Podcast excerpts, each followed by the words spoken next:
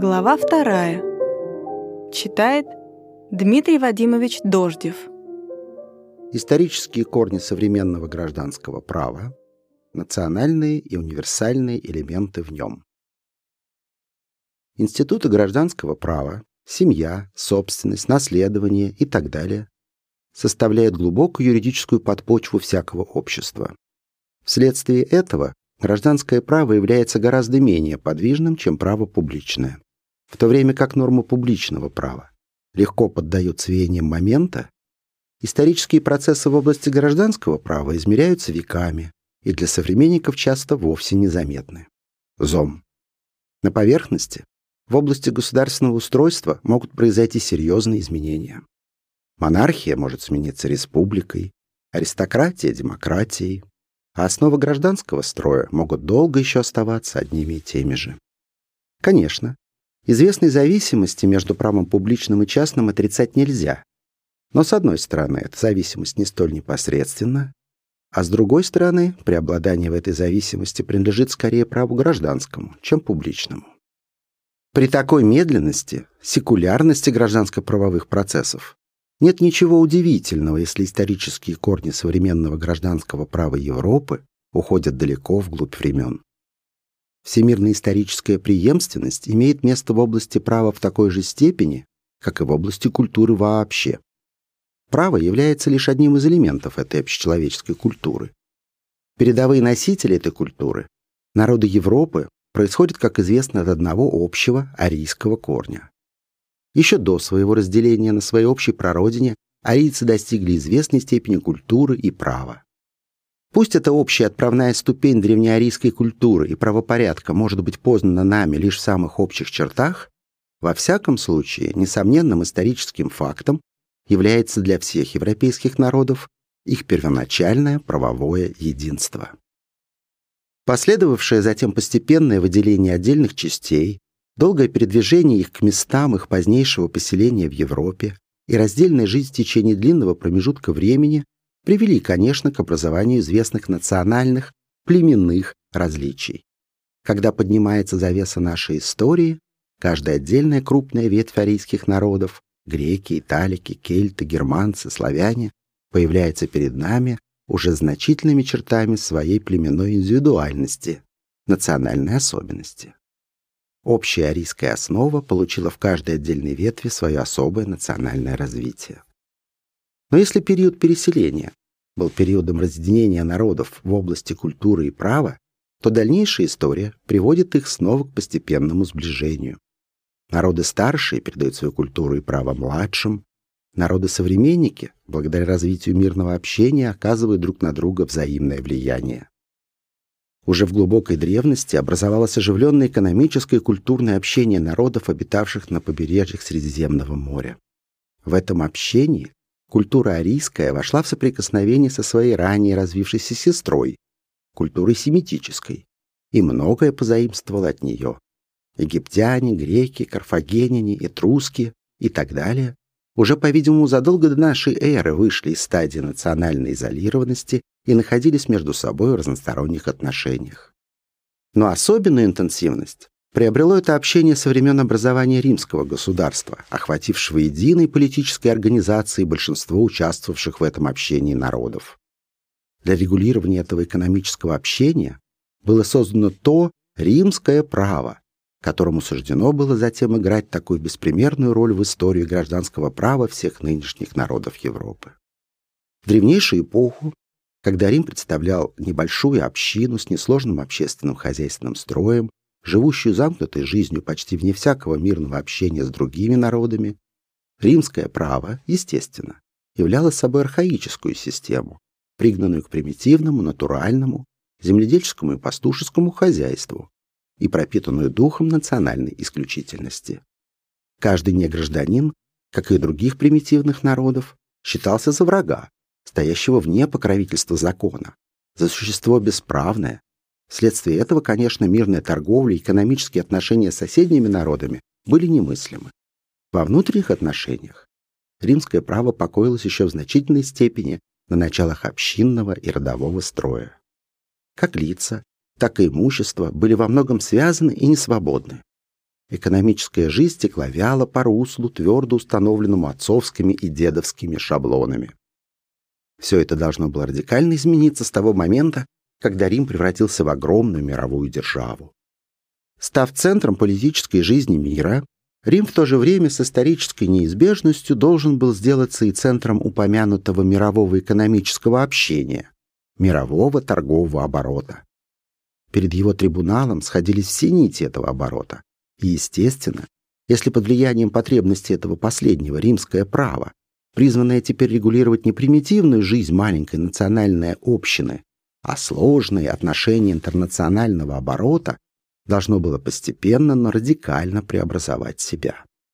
С одной стороны, для того, чтобы явиться вполне пригодным фундаментом для оборота, в котором принимали участие самые различные национальности, оно, очевидно, должно было отвлечься от всяких специфических национальных особенностей, сделаться правом супранациональным, универсальным, и оно действительно делается таковым. На протяжении нескольких веков римское право впитывает в себя здоровые начала международного оборота и превращается из права собственно римского в некоторое общее право всего античного мира. С другой стороны, развитие экономической жизни требовало в самом Риме освобождения личности от всяких связывавших ее пут. Требовало свободы собственности, свободы договоров, свободы завещаний и так далее. Повинуясь этим требованиям, римское право проникается духом индивидуализма, принципами индивидуальной свободы и самоопределения. Преобразованное в обоих указанных направлениях преторским эдиктом, законодательством, но главным образом беспримерной в истории человечества юриспруденцией, римское право нашло себе законченное выражение в знаменитом своде императора Юстиниана «Corpus Juris Civilis» 529-533 годы по Рождеству Христову. Своде, который играл затем в дальнейшей истории гражданского права совершенно исключительную роль. Но в этот момент во всемирной истории наступает, как известно, решительный перелом. В объединенную жизнь античного мира вторгаются более поздние пришельцы из той же арийской прародины – германцы. Если они уже давно давали себя знать на периферии греко-римского мира, то теперь они хлынули внутрь и залили собой всю обширную область античной культуры и права и все на земле перемешалось. В частности, в области права новые народы германского корня принесли с собой свои собственные национальные обычаи, свое собственное германское право. А это во многих отношениях представляло собой полную противоположность римскому. Если римское право покоилось на определенном писанном законе, лекс скрипта, то германское право состояло из неписанных, живущих только в народной памяти обычаев, часто лишенных надлежащей ясности и определенности. Римское право было далее единой компактной системой, действовавшей с незначительными местными модификациями на огромной территории с разнообразным по своему национальному составу населением. Напротив, германское право не представляло единства. Каждое племя жило по своему особому праву, франки по франкскому, бургунды по бургундскому, лангобарды по лангобардскому и так далее. Даже более того, римское гражданское право не знало никаких сословных различий. Оно было единым для всех без изъятия. Напротив, германское право даже внутри каждого племени дробилось по сословиям. Оно было одним у крестьян – Бауенрейхт, Ландрейхт, другим у горожан – Штатсрейхт, третьему дворян – Адельсрейхт, и так далее. Наконец, с точки зрения материального содержания, германское право также далеко отстояло от римского. В то время как это последнее образовалось на почве высокоразвитой экономической жизни и оживленного торгового обмена и отражало в себе всю тонкость и сложность развитых отношений, германское право было приспособлено лишь к крайне несложным условиям натурального хозяйства. В то время как римское право было построено на начале полной хозяйственной самодеятельности индивида, германский быт был полон еще принципами примитивного коллективизма, семейного, родового, общинного.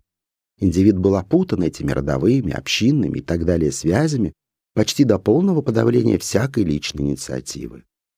С течением времени ко всему этому присоединились еще путы всепроникающего феодализма. Таким образом, в начале средних веков В западной половине европейского континента римское и германское право стояли друг против друга как две полные противоположности, как два друг другу совершенно чуждые мира. Каждая из них имела свою особую сферу применения, хотя эти сферы разграничивались между собой не территориально, а по так называемому принципу персональному. Всякий жил по праву своей национальности и носил это право с собой, повсюду, где бы ни поселялся. Вследствие этого сплошь и рядом, на одной и той же территории, действовали обе системы. Потомки прежних римских подданных продолжали жить по праву римскому, а германцы — по праву германскому, франскому, лангобардскому и так далее. Фактически, разумеется, в одних странах преобладало одно, в других — другое. В странах с более сплошным римским или романизированным населением преобладало право римское.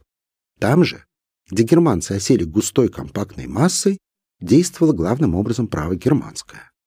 Первое было в южных частях Западной Европы, Италия, Испания, Южная Франция, которая и называлась поэтому страной писанного права, pays de droit écrit. Второе — в северных, нынешняя Германия, Северная Франция, страна обычного права, pays de droit coutumier. Однако эта полная обособленность правовых систем не могла удержаться надолго. Жизнь шла вперед, и со всей неизбежностью своих законов стирала грань между ними. Как бы ни была крепка национальная перегородка, совместное существование обеих систем должно было разрыхлить ее и привести к разнообразным явлениям просачивания, к явлениям правового эндосмоса и экзосмоса. При этом, однако, первенствующая роль выпала, естественно, на долю римского права. Если на первых порах экономическая жизнь новых народов характеризуется примитивной простотой и несложностью, то с течением времени она развивается и усложняется. Вместе с тем, как в свое время в Старом Риме, все сильнее и сильнее начинает ощущаться потребность в освобождении индивида от всех тех пут, которые связывали свободу хозяйственной деятельности. Чувствуется, что экономический прогресс возможен только под условием признания свободы хозяйственной инициативы и самодеятельности, и, соответственно, этому развивается тяготение к нормам более индивидуалистическим, чем старогерманские обычаи. С другой стороны, по мере того, как заканчивается великое переселение народов, и жизнь этих новых деятелей всемирной истории приобретает более спокойный и упорядоченный характер, между ними возникают мирные экономические сношения. Мало-помалу возрождается снова международная торговля, Появляются знаменитые в истории раннего Средневековья ярмарки, расцветают торговые города. На почве этой международной торговли возникает снова, опять-таки как некогда в античном мире, потребность в едином вненациональном праве, которое могло бы объединить в деловых сношениях Франка и Лангобарда, Бургунда и Гота, и при том праве настолько развитом, чтобы оно могло регулировать те тонкие отношения, какие естественно возникают по поводу торговли и кредита, и какие совершенно чужды обычному земледельческому укладу. Говоря иначе, возникает снова потребность в праве общем, универсальном. Индивидуализм и универсализм делаются таким образом настоятельным требованием времени. И этому требованию идет навстречу римское право. Всей своей предыдущей истории оно выработало в себе именно эти оба основные свойства. Понятно поэтому, что римское право начинает пользоваться в деловом обороте огромным влиянием. И это влияние чем далее, тем более растет. Начинается период возрождения римского права и усвоения его, период рецепции римского права. Со времени знаменитого Болонского университета, XI-XII века, изучение римского права становится в центре юридического образования. Оно усваивается многими тысячами разноплеменных слушателей и разносится ими по всем странам Западной Европы. Здесь оно путем судебной практики или через посредство королевских указов проходит жизнь и в целом ряде отношений модифицирует, а то и вовсе вытесняет старое национальное право. Государство же германских, оно в виде юстиниановского свода реципируется целиком, как действующий кодекс, призванный исполнять пробелы права национального, делается общим правом. Gemeinesrecht, Reichsrecht. Но если римское право оказало огромное влияние на развитие гражданского права Европы, то оно все же не было в состоянии вытеснить совершенно начало национальное. Во многих областях отношений эти последние не только удержались, но даже получили свое дальнейшее развитие. С одной стороны, само римское право имело известные, порой весьма существенные недостатки. А с другой стороны, новые условия требовали часто и нового разрешения. Если наибольшее влияние римское право приобрело в области обязательственных отношений, в области оборота по преимуществу, то, напротив, его влияние было слабее в области прав вечных и наследственных и еще слабее в праве семейственном.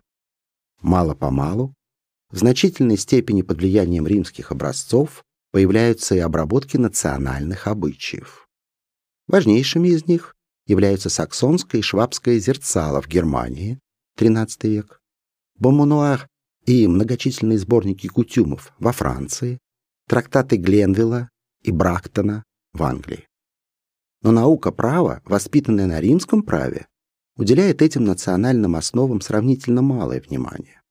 Вся цивилистическая юриспруденция проникнута романистическим духом, истинным правом, правом самого разума, рацио скрипта считается только римское право. Национальные начала удерживаются только силой самой жизни там, где реальные условия решительно противились романизации. Как бы то ни было, но борьба и комбинирование начал римских и национальных составляет основное содержание истории гражданского права Западной Европы вплоть до конца XVIII века. В разных странах это комбинирование привело к разным результатам, но везде общим конечным явлением было одно чрезвычайная пестрота и вытекающая отсюда практическая неопределенность гражданско-правовых норм. Франция по-прежнему продолжала делиться на северную, страну обычного права, и южную, страну писанного права. В многочисленных государствах Германии, рядом с местными обычаями, статутами и указами, действовал Юстиниановский свод и так далее. Все это не могло не создавать величайших затруднений для развивающегося экономического оборота. И потому понятно, что к концу XVIII века назрела везде общая потребность в устранении этой пестроты и неопределенности путем кодификации. Россия стояла в стороне от этого общеевропейского развития. Правда, в начале своей истории русские славяне, как известно, находились в сношениях через Киев с Византией и через Новгород с Западом, но затем татарское нашествие и владычество отрезало нас от всей культурной Европы на много столетий. Вследствие этого развитие нашего гражданского права за сравнительно немногими исключениями шло совершенно самобытно. Естественно, что эта самобытность к тому времени, когда дверь в Западную Европу оказалась снова открытой, обнаружила нашу отсталость. Для устранения этой отсталости, для приобщения к западноевропейскому правовому опыту мы оказались вынужденными прибегать к постоянным заимствованиям. Уже в уложении царя Алексея Михайловича 1649 года мы имеем много взятого из Литовского статута. Законодательство Петра Великого пытается переливать чужеземное большими массами. Известно, что он пришел было даже к мысли о полной переделке шведского уложения в русский кодекс. Благодаря всем этим нововведениям и возвращениям к старому, Благодаря многочисленным бессистемным указам, которые в течение XVIII века пытались дополнить и исправить уложение 1649 года, состояние гражданского права у нас было еще более хаотическим, чем в странах Западной Европы. На всем протяжении XVIII века тянутся непрерывные комиссии, имевшие своей задачей привести наше законодательство в сколько-нибудь стройную систему. Одним из них предлагалось только привести в систематический вид законодательства действующее, другим составить кодекс совершенно новый. Но все эти комиссии оставались одинаково безрезультатными. И в XIX век Россия вступила с той же задачей, которая стояла и перед другими европейскими странами – задачей кодификации. Ну о том, как и в какой мере была разрешена эта задача, мы скажем несколько далее. Здесь же мы остановимся на другой, принципиально важной стороне вопроса. Возникнувшая в начале XIX века историческая школа во главе с Савиньи, в противоположность господствовавшей до то ли школе естественного права, выставила учение о том, что право является продуктом не произвольной воли законодателя, а созданием народного духа. Как язык или нравы, так же точно и право развивается из глубины народного духа в тесной связи со всей исторической судьбой данного народа. Говоря иначе, право с точки зрения исторической школы есть явление глубоко национальное. С той поры и вплоть до настоящего времени идея национальности в праве, в частности в гражданском праве, не сходит со сцены, питаясь тенденциями национального возрождения, национального объединения или национального величия, которыми вообще так богат был XIX век в области политики. В Германии в особенности эта идея вызвала усиленное внимание к изучению германского права и появление того течения, которое носит название германизма.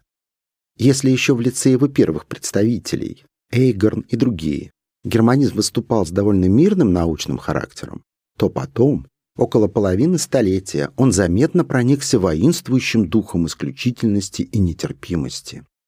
Описанная выше рецепция римского права стала признаваться огромным историческим несчастьем немецкого народа, задавившего его самостоятельное юридическое творчество извратившим его естественное развитие. Во имя национального возрождения в праве стали требовать освобождения от иго римского права, и вся германская юриспруденция распалась на два враждующих лагеря – германистов и романистов. Правда, концу столетия борьба утратила свой острый характер. Тем не менее, идея национальности продолжает еще играть роль, когда заходит речь о сравнительной оценке тех или других норм. Сплошь и рядом в таких случаях тот факт, что та или другая норма национальна, выставляется как доказательство ее преимущества, ее дальнейшей непререкаемости с точки зрения делеги ференда. Когда, например, был опубликован в 1888 году первый проект германского уложения, он был встречен жесткой критикой именно с этой точки зрения. И в частности, один из виднейших германистов, Гирке, прямо взывал к немецкому народу. Германское право в опасности. Нация, смотри, как бы не понести ущерб. Подобные же голоса раздаются и у нас по поводу нашего проекта гражданского уложения. Как некогда Карамзин погубил проект Спиранского, обвинив его в подражании кодексу Наполеона, так и в настоящее время выдвигают против проекта обвинения в космополитизме.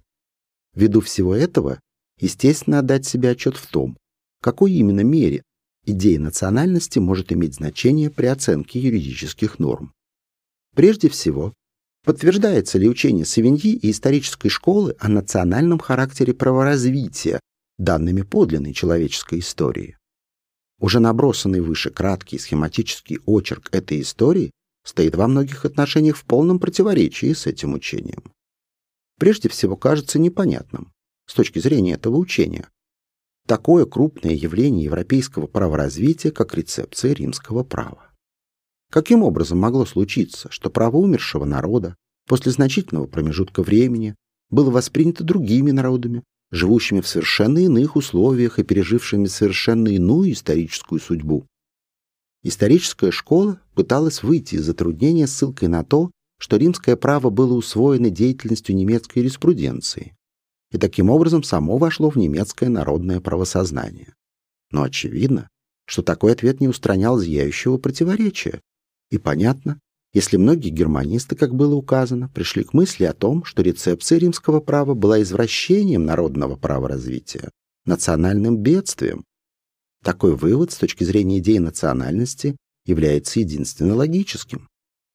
И тем не менее, он не может быть признан правильным. Мы видели выше, какие причины вызвали эту рецепцию. Мы знаем, что в условиях того времени рецепция римского права была и исторической необходимостью, и фактором прогресса. Конечно, под влиянием этой исторической необходимости и сами новые народы в конце концов выработали бы для себя свое общее или сходное право. Но в римском праве они нашли уже в значительной степени готовым то, чего искали. Рецепция римского права явилась таким образом естественной экономией сил, и с этой точки зрения она была не историческим несчастьем народов Западной Европы, а напротив, богатым наследством.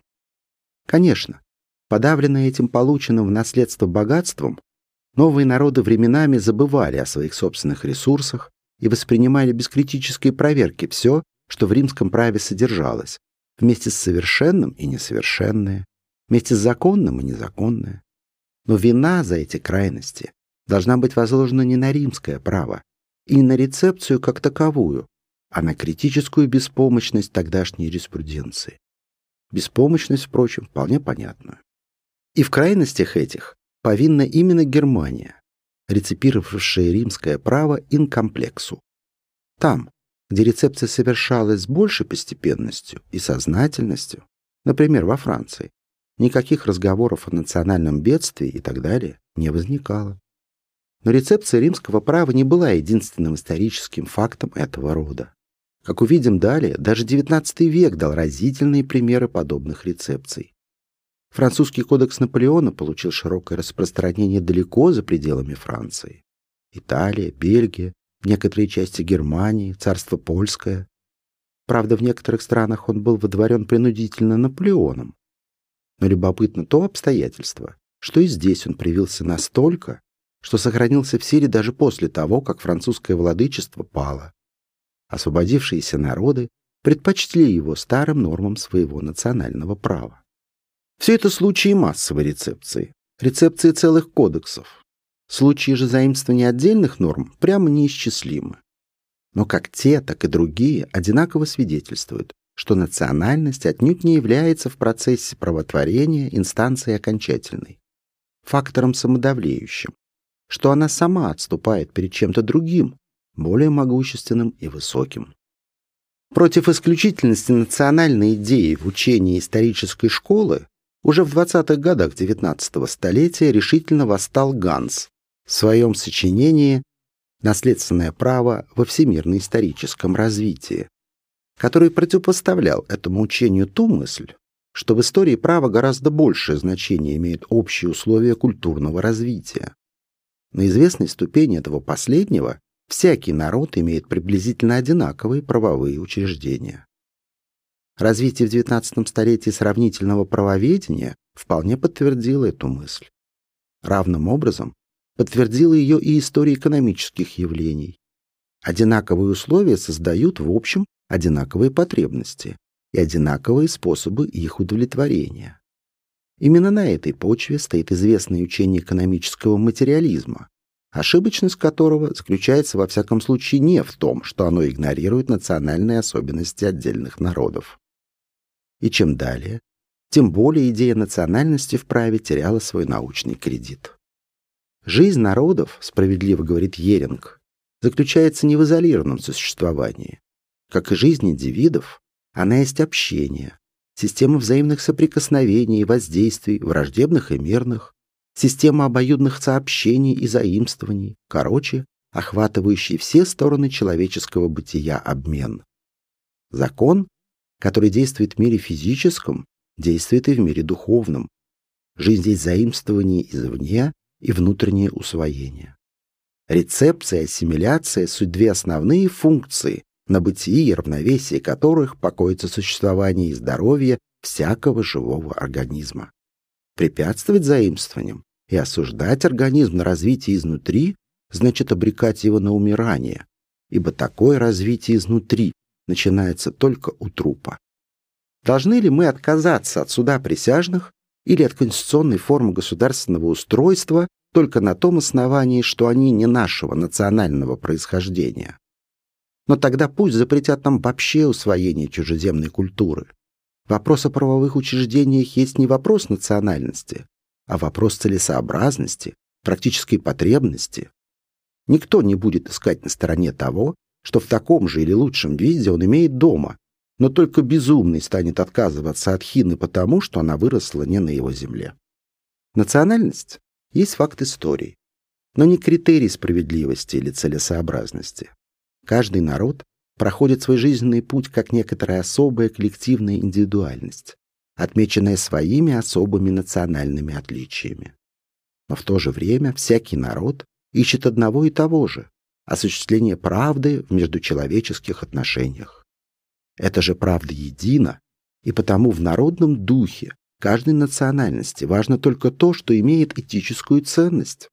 Эта ценность важна одинаково для всех, и потому естественно, что раз найденная одним народом, она будет усвоена всеми другими. И счастливы те народы, которые обогатили мир наибольшим количеством таких общечеловеческих ценностей. История гражданского права по преимуществу свидетельствует о единстве всемирно-исторического развития, и о неустранимой тенденции народов к взаимному общению на почве одинаковых правовых норм. Экономический оборот, составляющий основную материю гражданского права, не признает национальных границ, и чем дальше, тем больше разливается по всему миру. Торговый обмен, кредит и так далее подчиняются своим собственным законам, пред лицом которых подлинно нет ни эллин, ни иудеи, и под влиянием этих универсальных законов перестраиваются законы национальные. Универсализм – основная историческая линия гражданского права. Правильно говорит Дельвеккио. Параллельно росту абсолютной ценности человеческой личности растет и всемирное право человечества.